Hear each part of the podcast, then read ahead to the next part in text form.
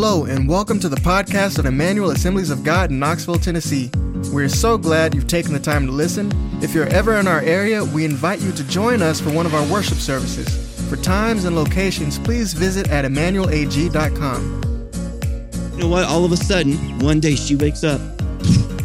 It's time. It's right there. It's her birthday. Her world is permanently changed. She's eight years old forever.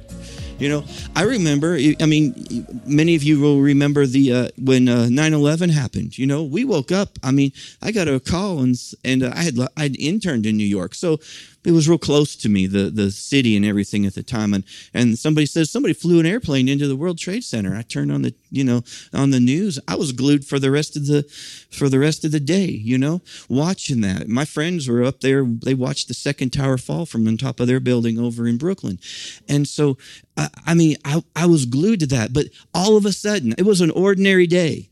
I was going about my business. I was getting ready for to go do kids ministry. I was in the church at the time. And all of a sudden, with one event, the world changed forever. I mean, and those of you who remember it, the world really changed, man. America's changed. There, there, since then, there has been a cloud of kind of oppression and, you know, intelligence gathering, all this stuff. A lot of our personal liberties have shifted. There was a shift that day. And many of us remember that who've been here. Somebody's car is being stolen. You might want to check on it if that's yours. You know, another one, uh, I, I, I, I'm so amused by this whole COVID pandemic that happened because the year was 2020, you know? 2020, like 2020 vision, you know? I'm thinking of all the cliches that preachers are going to do coming into 2020, the year of vision, the year of destiny, you know? And nobody saw it coming, you know?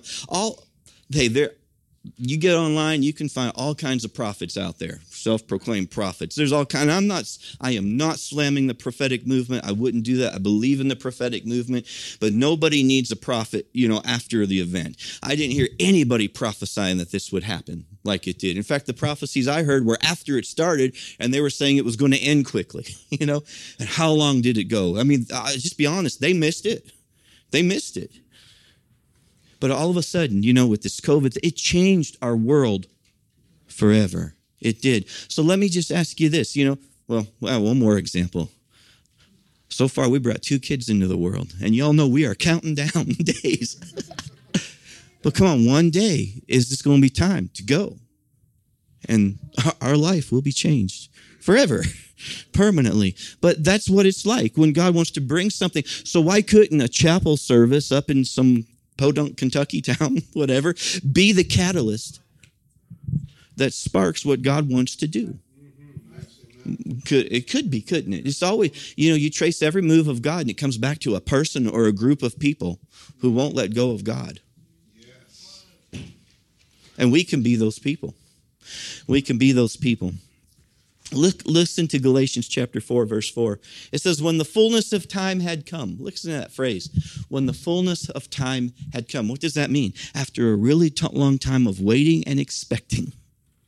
When the fullness of time had come, God sent forth his Son, born of a woman, born under the law, to redeem those who are under the law, so that we might receive adoption as sons.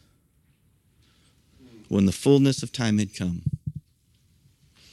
You know, I, I think the devil, I, I think the devil knows this. I don't think the church knows this. The power of two or three of us actually coming together in agreement.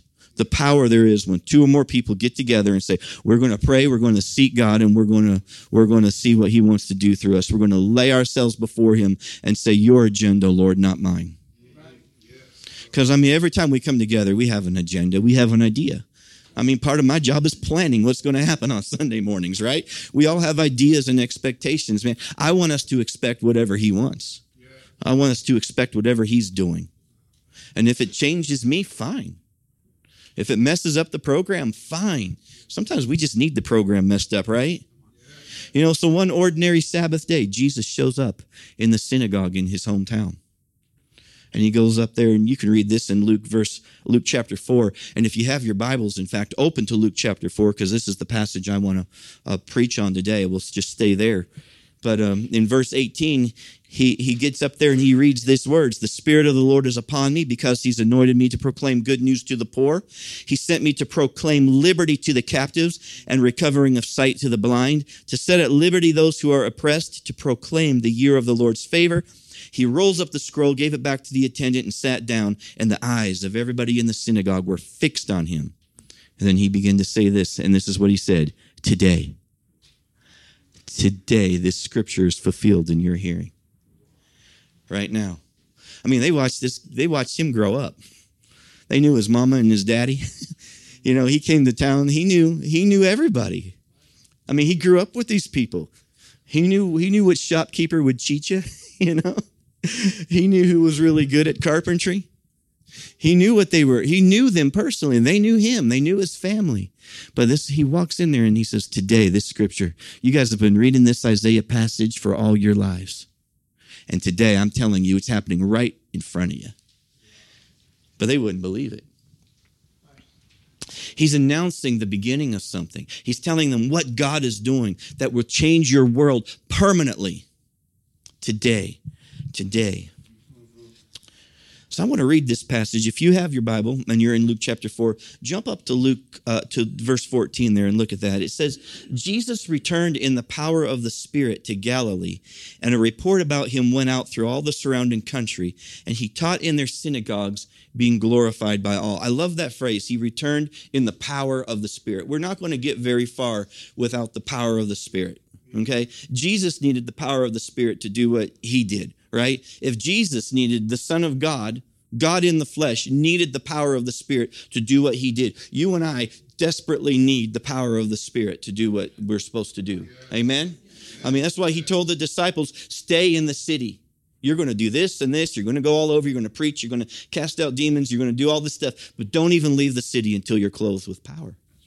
Stay there till you get it. Because you need, the, the mission will not be successful without the power of the Holy Spirit in your life and on your life. So, anybody know where Jesus was right before this? If you look up in your Bible, what do you see? It says he returned in the power of the Spirit. Where was he right before this? Guess what? He wasn't like, you know, just, uh, and he came back from an encounter with Satan. That's where he was, you know?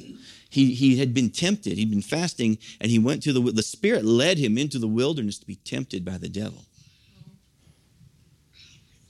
I just want to tell you this if you're seeking God, a, ca- a good conflict with the devil actually can be the catalyst that launches you into the will of God. It really can be. Because what the devil means to destroy you, God can take that and use it to launch you. A conflict with the devil can be the spark that launches your ministry brings you into a line. I mean, you might not like that, but the devil's out there seeking to kill, steal, and destroy. You might as well use it as a stepping stone. Come on, right? It can be that thing that sets you on fire for him. It's how we respond in times of temptation, how we respond in times of resistance that'll make us or not. Because trouble comes to everybody. Jesus said, In this world, you will have tribulation right? He said that, didn't he? That's not the Bible promise that you put on your refrigerator. Do you know what I'm saying? oh, what are the promises of Jesus? Tribulation. I'm going to quote that one 14 times a day. God give me instruction. No, you don't. We don't want it, but it comes. But he says what? But be of good cheer. Take heart. Be encouraged. I've overcome the world. So we're going to go through some trouble in the world, but he's overcome the world. So Jesus is over there. He's been fasting in the wilderness. You know, he was led there by God. And I want to tell you the temptation of Jesus. The Bible says that he was tempted in every regard as we are, yet without sin. Okay? This temptation was real. It was serious. The pressure that he felt there to give in to what the temptation was was more than you or I could ever imagine because he was tempted every way that we are yet without sin. It wasn't just going through the motions. It was a real temptation. And he overcame and he returned in the power of the Holy Spirit. And that's when his ministry, his miracle ministry began. I want to tell you this the devil overplayed his hand with Jesus for sure. He did. You know, he promised Jesus the kingdoms of the world. What was that? That was a shortcut to what Jesus was sent to do. But I want to say this too. I believe that the devil has also overplayed his hand to this generation, this time we're living in, because he's promised this generation peace and fairness and equity. Come on, that's the words we're hearing all the time. But what has he actually delivered? Violence, perversion, and anxiety. He promised one thing, delivered another. And you know what? At the end of the day, the same power structures remain in control. They didn't topple anything.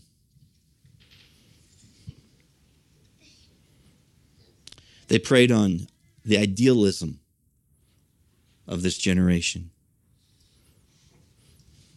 and the innocence. And they tell them you need to go after fairness and equity and equality and all these things. And they, they took advantage of that. But the people who are promoting that, they're not ideal and they're not innocent. And they're the ones who remain in control.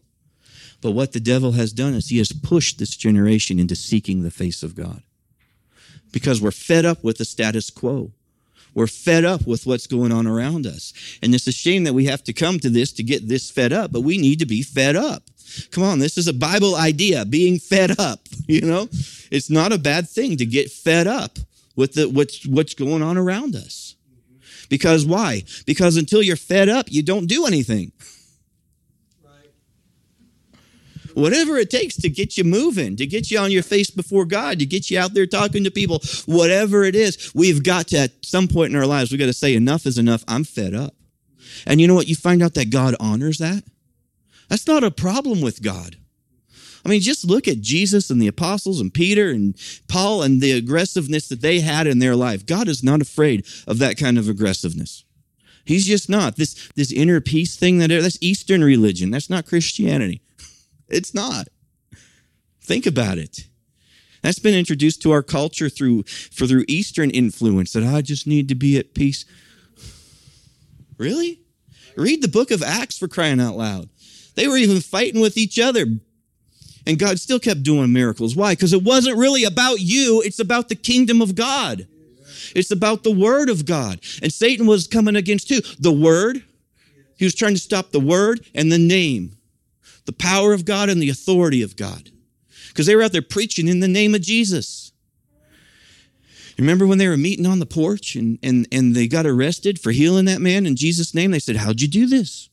And they said, Well, if you're asking us a question about how a poor cripple got healed, know this it was the name of Jesus. It means the authority of Jesus that this man got healed. That's what they said. And they said, What'd they do? They, they, you know, we arrested them, they beat them and all this. And what did they tell them to do? Stop preaching in the name of Jesus. They really didn't care about anything else.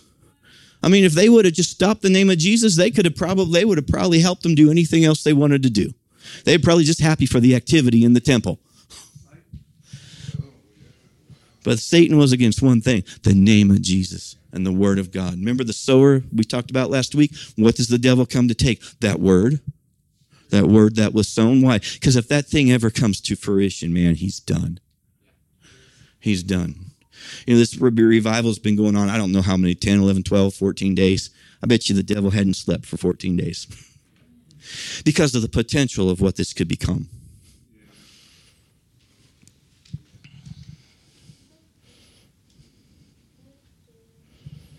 Jesus knows a little bit about peace and fairness and equity. Jesus does. That was his ministry in many ways. That represents the kingdom of heaven. Don't fall for the counterfeit that the world is giving right now. You know, I heard on the radio a couple weeks ago, and I was quite surprised. Anybody, um, I'm not coming against a specific brand or anything, but this was in the news. You know that Simply Orange Juice? Simply Orange, that's bottled by Coca Cola. I didn't know that. And they were being sued. There was a lawsuit against them because they found out their name says Simply Orange or Simply Orange, which implies that it's all natural, simple ingredients, but there's some like bad stuff in it that that causes cancer, I think. I don't know exactly. But so they brought a, a lawsuit against them because uh, what was in there is not what they were representing on the label. Come on, you can put a label on anything, but that doesn't change what's on the inside, right?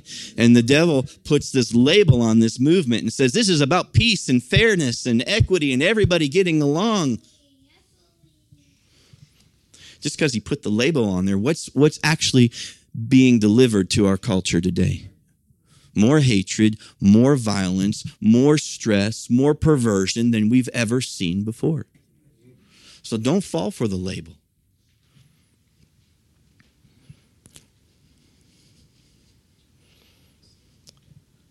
They promise us equity as they rule over you. Do you know where to find equity? I'll tell you exactly where to find equity at the foot of the cross. That's where you find equity. Why? Because Jesus died for all. Right? See, they're promising you some kind of freedom and they're making you a slave to sin. But Jesus comes to set you free, right? For the love of Christ controls us because we have concluded this that one has died for all, therefore all have died. This is from 2 Corinthians chapter 5. This is a great little passage of scripture here. We've concluded that one has died for all, therefore all died. And since he died for all, that those who live right might no longer live for themselves, but for him who for their sake died and was raised. So he died for me. I should have died myself. He died for me. Now I live for him. Listen to verse 16. This is crazy. From there on, therefore, from now on, therefore, we regard no one according to the flesh. Even though we once regarded Christ according to the flesh, we regard him thus no longer. I tell you what, we regard no one according to the flesh. That ought to end any kind of racism right there. Think about it. Because if you're in Christ, I regard you as being in Christ. Come on, that makes us all the same. That makes us all in need of a Savior, in need of His grace, and planted in Him, having been found in Him with the righteousness that's not my own, but the righteousness that He's given to me. Next verse, you know it well. For if anyone is in Christ, he is what? New creation. A new creation. The old has gone. Man, it doesn't matter. God it doesn't matter what we were. God has something new for all of us in Him. It's a new way of living. And I'm telling you what, you know, I've, I've, I've, uh, uh, I've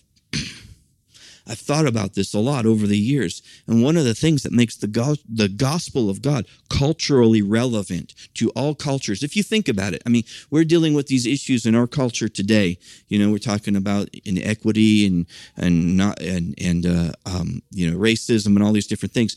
You see what's going on in our culture today, but understand the gospel has been relevant for many cultures, for many generations. Why is it so relevant for so many cultures and so many generations? The answer is because it equally demands that all cultures bow their knee and submit to the kingdom of God. When we come into the kingdom of God, we leave behind who we were and we be, embrace this kingdom life. I'm here to live a new creation life. And we need to be careful because we're all guilty of it a little bit, making it in my image according to my preferences. But that's not what it is.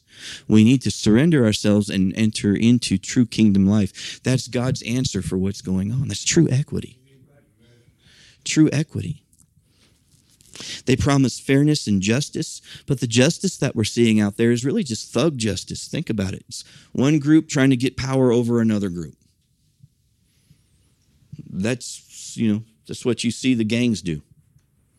Right? Pressure, power to dominate somebody. And what does Jesus say in Luke 22? For who, 22, 27, for who is greater, the one who reclines at the table or the one who serves? Is it not the one who reclines at the table? But I am among you as the one who serves.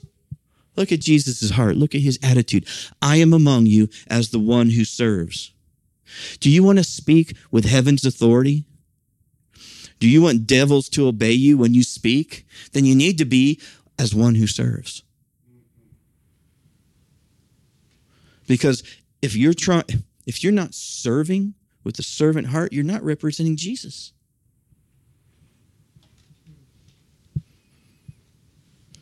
Have this mind, it's Philippians 2 5. Have this mind among yourselves, which is yours in Christ Jesus, who, though he was in the form of God, did not count equality with God a thing to be grasped, but emptied himself by taking the form of a servant being born in the likeness of men. That's risky to do to toward people, you know, to say, I'm willing to serve you. I'm willing to empty myself and make myself your servant. It's risky because people take advantage of you. They do. It's very risky. And here's what happens. They either they either love you or they crucify you. and they crucified him. But he's called us to walk in that same pattern of love and laying down ourselves, laying down our lives to serve one another. We should be competing to see who could be the biggest servant.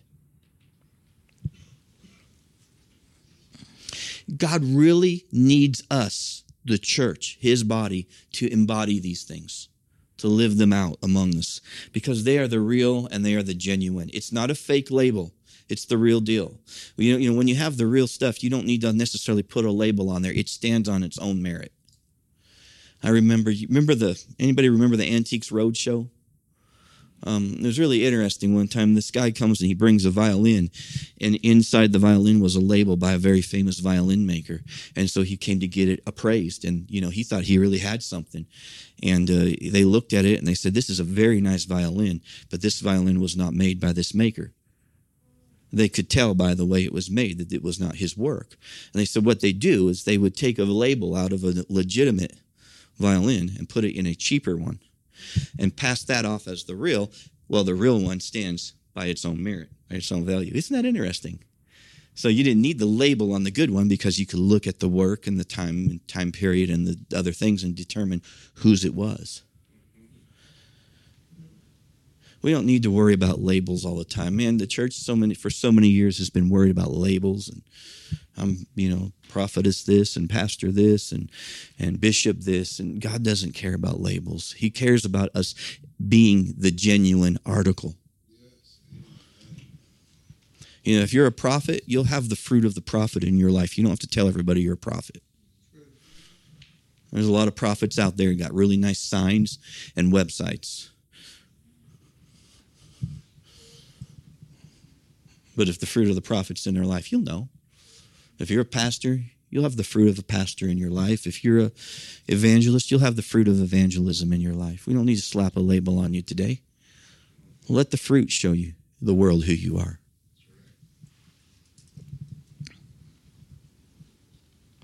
When we embody these things and we and we live this way among us, it gives the world a taste of what heaven is like, what the kingdom of God is like what it's going to be like when Jesus actually steps down here and starts to root out evil and rule. You want to know about equity and fairness and peace, man? It's going to be great for those who actually get to be in the kingdom. How sad for those who our hearts are yearning for that and longing for it and have bought the counterfeit off the shelf instead. And as a result, they've rejected him and they'll never get to know him on that day. It's not just because God wants us to live this way because He wants us to have peace and happiness. He wants us to live this way so that we can demonstrate His kingdom to the world, so that people can know Him through His body. Know, how many of you know He went to heaven, sat down at the right hand of majesty on high, said, You go in my name. We're supposed to be representing Him. Back to Luke chapter 4. Jesus returned in the power of the Spirit to Galilee. The report about him went out through the surrounding country, and he taught in their synagogues, and he was glorified by all. Verse 16, he comes to Nazareth. This is where he'd been brought up. And as was his custom, he goes into the Sab- synagogue on the Sabbath day and he stood up to read. This is the tradition. You stand up to read, you sit down to teach, okay? So he stands up, he gets the prophet, he stands up to read. The scroll of the prophet Isaiah was given to him and he unrolled it and found the place where it was written. I just read this a minute ago, but I'm going to read it again in context. The Spirit of the Lord is upon me because he has anointed me to proclaim the good news to the poor that word right there, the Spirit has anointed me. That's the same root word that you find in the word for Messiah or Christ. He's the Christ, He's the Messiah. So he's reading this. This the Spirit of the Lord is upon me. He's anointed me. This is a messianic passage from the book of Isaiah. And he says, He has anointed me what? First, to proclaim the good news to the poor. Come on, God has a heart for the poor. God has a real heart for the poor.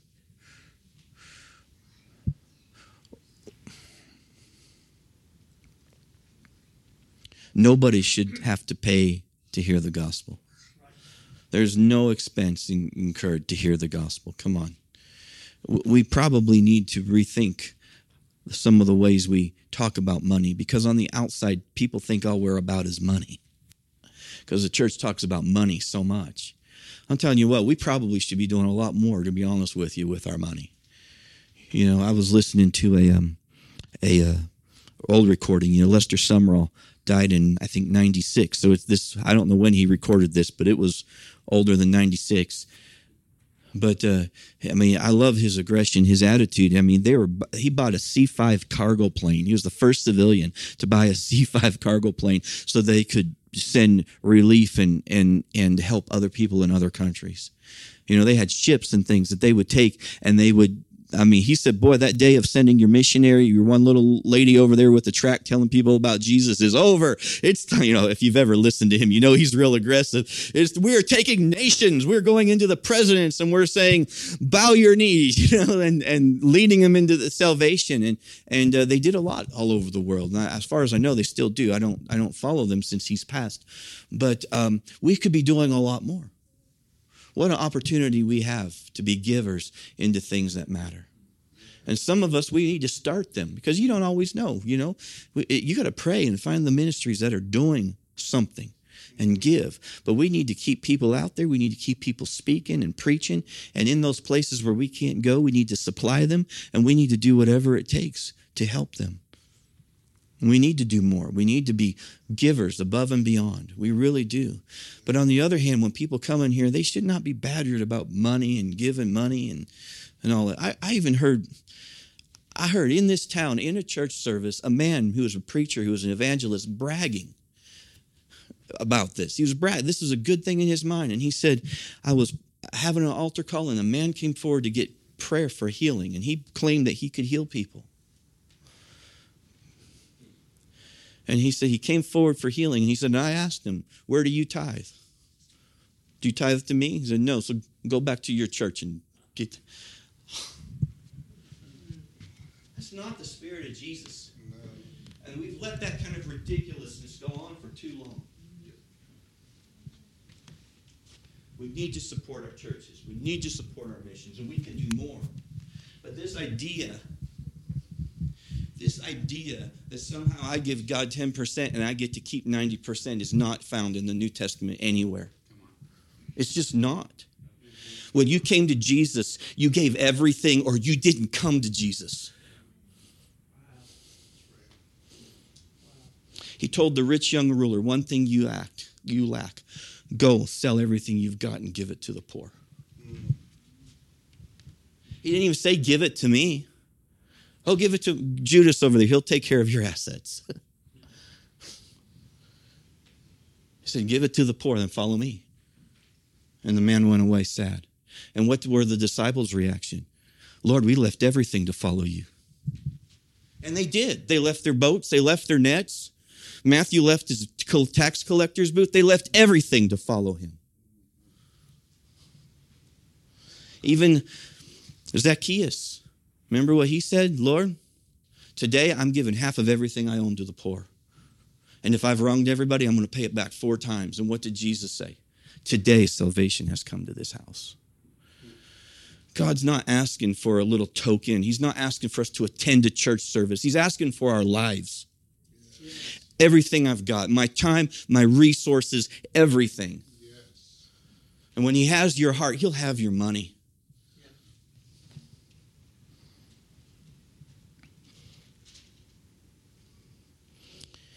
He's anointed me to proclaim the good news to the poor. We need to take the price tags off the gospel.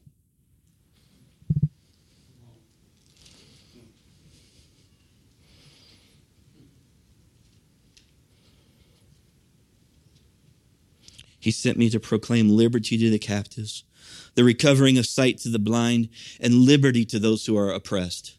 Is this, you know, physical? Is this spiritual? There's no difference to God between the physical and the spiritual. The same sacrifice that paid for your bodily healing is the one that redeemed you from hell and rescued you from Satan's kingdom. It's the same. The blood that was shed, the stripes that were, it was all one event.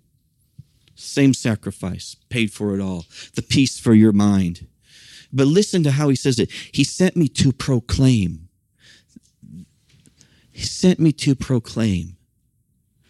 It's a proclamation. It's authority. It, that's what the kingdom of heaven was about. That's what the gospel is. It was a proclamation and a demonstration. And that's what Jesus went around doing, proclaiming and demonstrating. They're the same to Jesus. You know, he healed a blind man's eyes and then he went and told those who weren't blind, you're blind spiritually, didn't he? Yeah. He went around doing good, healing all who were oppressed of the devil, for God was with him healing all who are oppressed. He set the oppressed free. These are the things that Jesus stands for. And these are the things that we're supposed to be about as a church. You know, there's a lot of talk out there about, you know, oh, we need to get the churches together. And we do, man. We need, we shouldn't be divided. But if we're going to come together, these are the things that we come together on right here. The platform of Jesus, because this is what we're supposed to be doing. I don't have time to do every activity out there that everybody comes up with. But if there's a church or if there's a person doing this, man, we'll work with them. And then verse 19, he says, and to proclaim the year of the Lord's favor.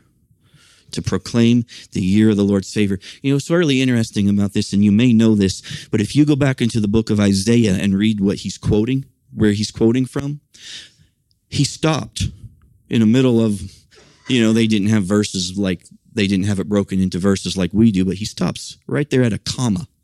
In the English, it's at a comma because the very next line that's on his eyes is this uh, to proclaim the year of the Lord's favor and the day of vengeance of our God. that's the next thing. And he stops short of proclaiming the day of vengeance. Why? Because it's the day of vengeance is coming. But right now we are living in that comma. The year of the Lord's favor. And he's holding the door open for all who will come in, who will come in, all who will repent, who will repent. And we're waiting because that day is coming. Isaiah's words are not going to fall to the ground. But the first time Jesus came, he says, I'm here to proclaim a new era, the era of God's grace. And I love it. He says, to proclaim the year of the Lord's favor in the Isaiah passage and the day of vengeance of our God. Look, favor lasts for a year, but vengeance lasts for a day. Look at God's heart, man. He, he does not have pleasure in judging and destroying. He doesn't. And if you hate people, man, you don't know the Spirit of God. I hate I hate the sin, man. I hate what our culture is. But when I allow that to cause me to look at people and hate them, I that is not the spirit of God in me. He delights in mercy. So he stops at a comma. And we're still living in that time period today, that comma that's lasted 2,000 years.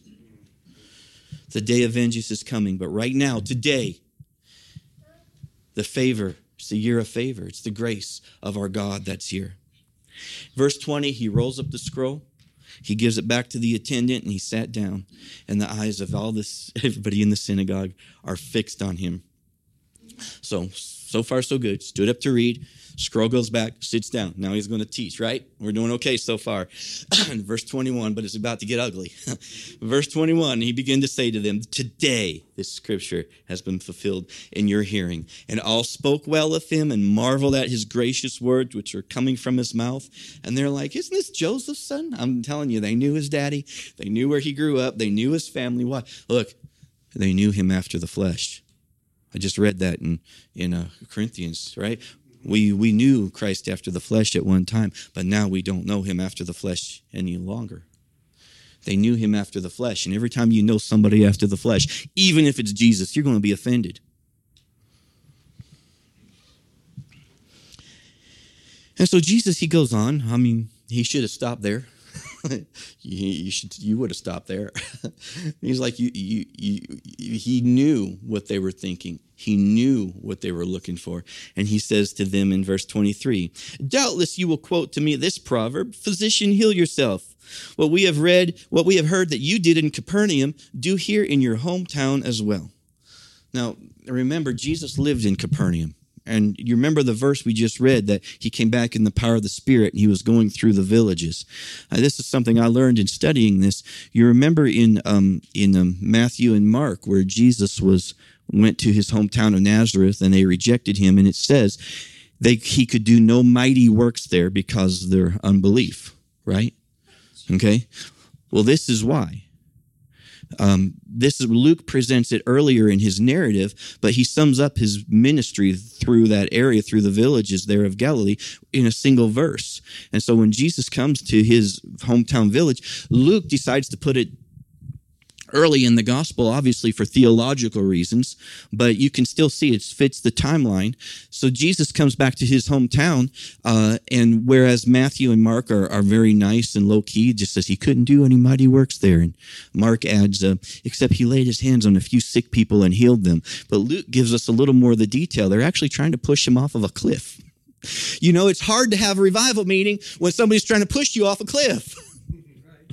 Not only did they reject him, they didn't come, they actually were trying to push him off the cliff that the town was built on.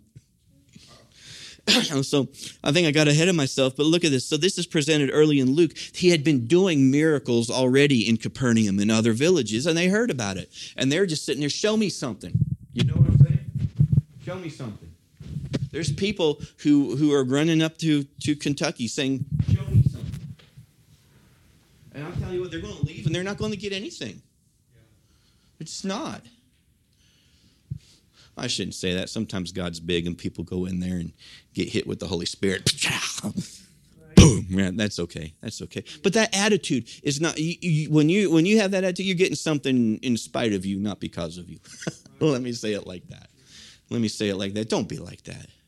Don't be like that. So they're sitting there saying, Yeah, show me this. And so he goes on in verse 24. He said, Truly I say to you, no prophet is acceptable in his hometown. But in truth, I tell you, there were many widows. He starts going on about the prophets Elijah and Elisha. And uh, so he says, There's many widows in Israel in the days of Elijah, when the heavens were shut up three years and six months, and a great famine came over the land.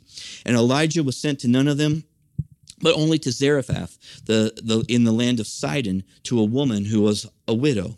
In verse 27, there were many lepers in Israel at the time of the prophet Elisha, and none of them was cleansed, but only Naaman the Syrian. What's Jesus doing here? He's identifying himself with Israel's prophets. Okay? Is what he's doing. A couple interesting thing about Israel's prophets. They always seem to show up in the time of Israel's rebellion. Is there any Old Testament prophet book is like, you know, thus saith the Lord, y'all are doing perfect. No need for change. I like how you're doing this and this and this and this. the prophets showed up during the time of Israel's rebellion. And listen to this when Israel's prophets were active, it wasn't Israel who benefited, but the heathen nations around.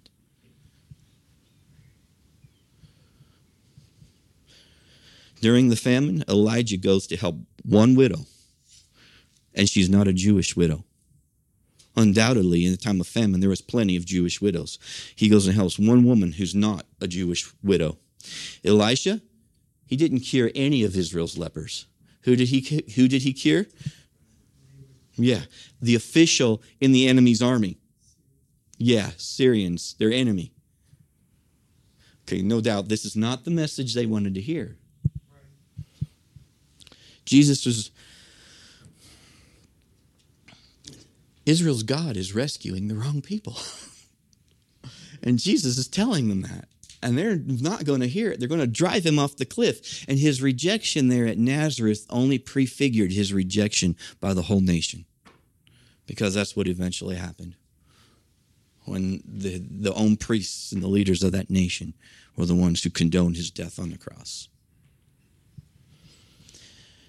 John 1 11 says, He came to his own, and his own people did not receive him.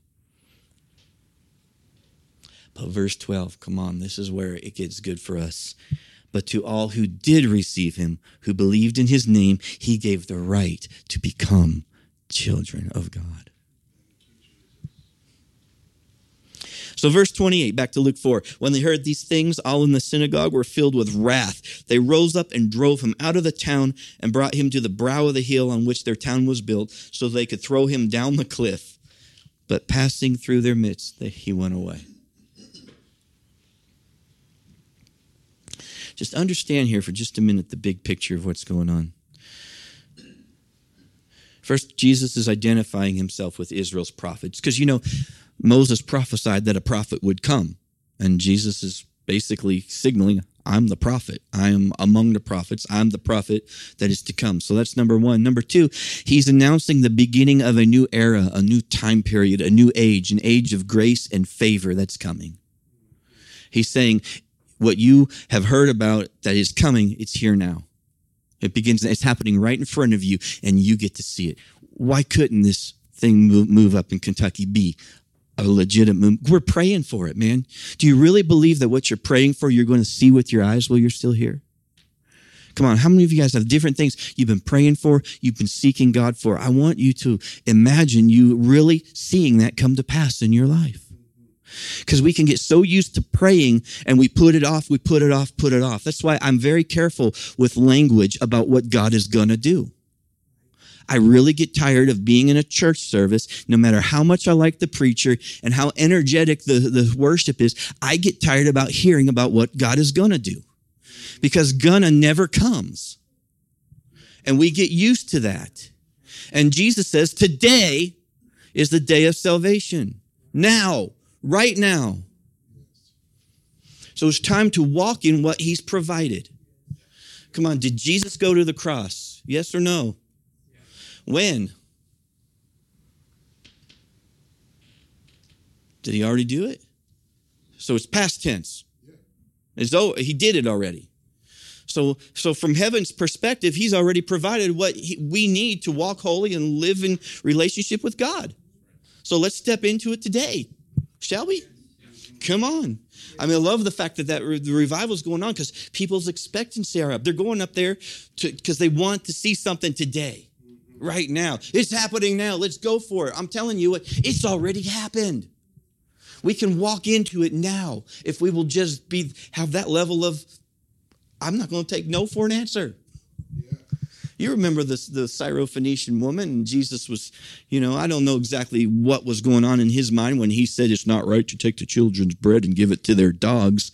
That's pretty. That's an. That's a pretty insulting statement. It would melt the snowflakes today. You wouldn't take it very well. I wouldn't take it. I wouldn't take it very well. But I don't. I don't know. You know that Jesus just wasn't playing with her and bringing her to a point where she could realize what she was standing for, because you know the other official, if he was a Gentile, Jesus didn't hesitate. He was just like, "Oh, I'll go heal him." So Jesus wasn't withholding. He was bringing her to a point where she could, you know, articulate her belief, perhaps. But I love the fact that she wouldn't take no for an answer. And she comes back with, with you know, yeah, even the dogs get the crumbs, Lord. even the dogs get the crumbs. And it just, that just blessed him. And he said, go on. Yeah, your, the demon has left your daughter that woman with the issue of blood pushing through. She wouldn't take no for an answer. And this is okay with God. Come on. He wants us to say, well, look at these promises right here. He's made them available. I'm going to go after them. I'm going to have them in my life, no matter what it takes. And no devil in hell is going to stop me.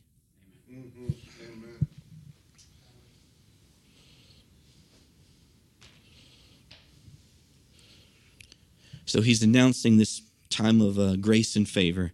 And number three, he's identifying himself as Israel's Messiah by quoting this messianic passage and applying it to himself. He's telling them, no questions asked, I'm the one you're waiting for.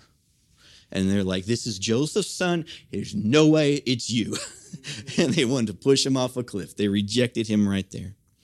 But it couldn't be plainer. Couldn't be plainer. There's a psalm that speaks about a table in the wilderness um, that, that uh, actually the Israelites were challenging him because they were out in the wilderness and they're like, could God make a table in the wilderness? And yes, he did, time and time again. He put wa- gushed water out of the rock. He sent them manna from heaven. He sent them quail. He kept on providing for them over and over and over. And if you'll remember Psalm 23, it says, You prepare a table before me, where in the presence of my enemies. Now, who wants to eat there? Are you thinking, you know, uh, where you want to go to eat after church? I'm going to go over here to this restaurant because there's somebody, there's a waitress there and she hates my guts. That's not where you would go because you wouldn't know what she'd do to your food. You know what I mean? no, I mean, who wants to eat in the presence of your enemies? But still, there are enemies all around us. And even in the middle of the craziness of this world, He wants to prepare a table for you.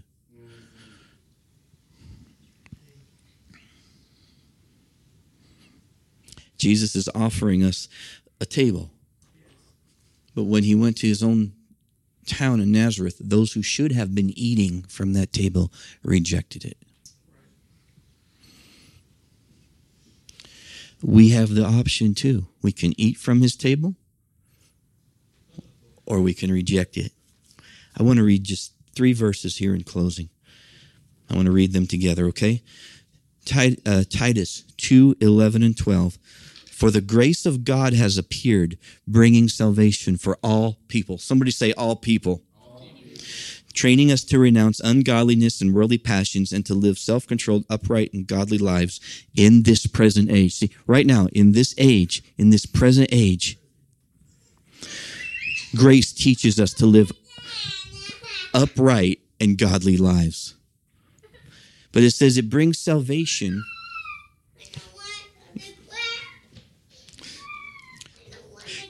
He brings salvation for all people.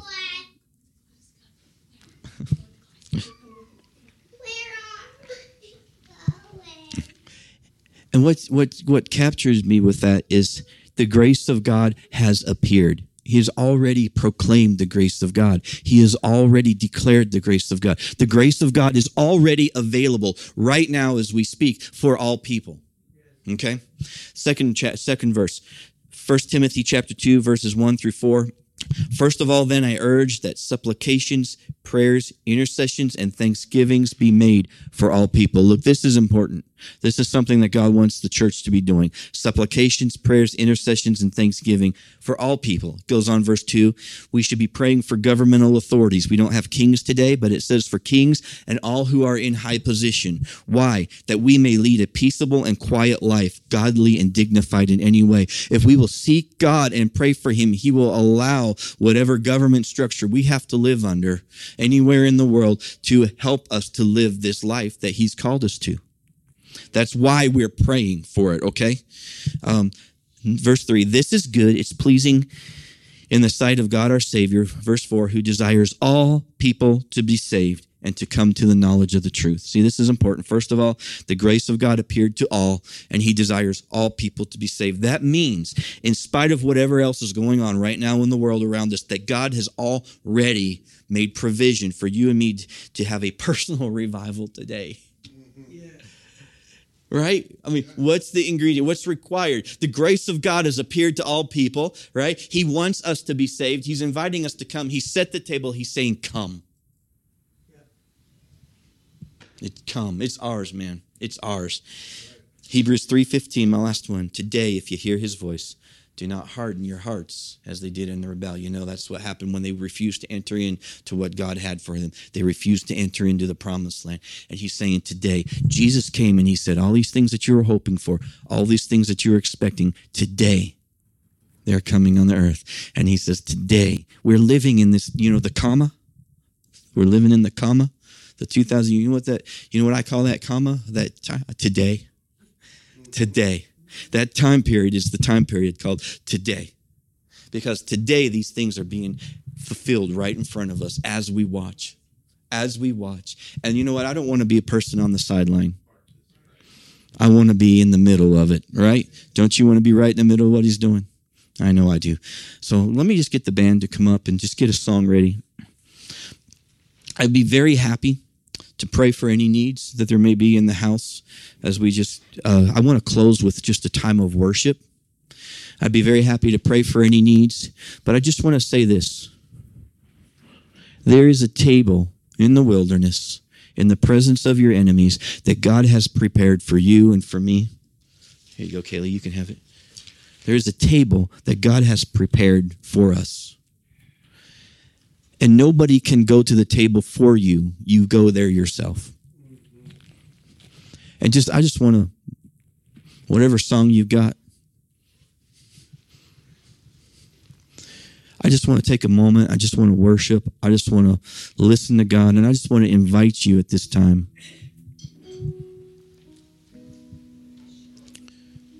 just to seek Him and partake of that. Eat at His table.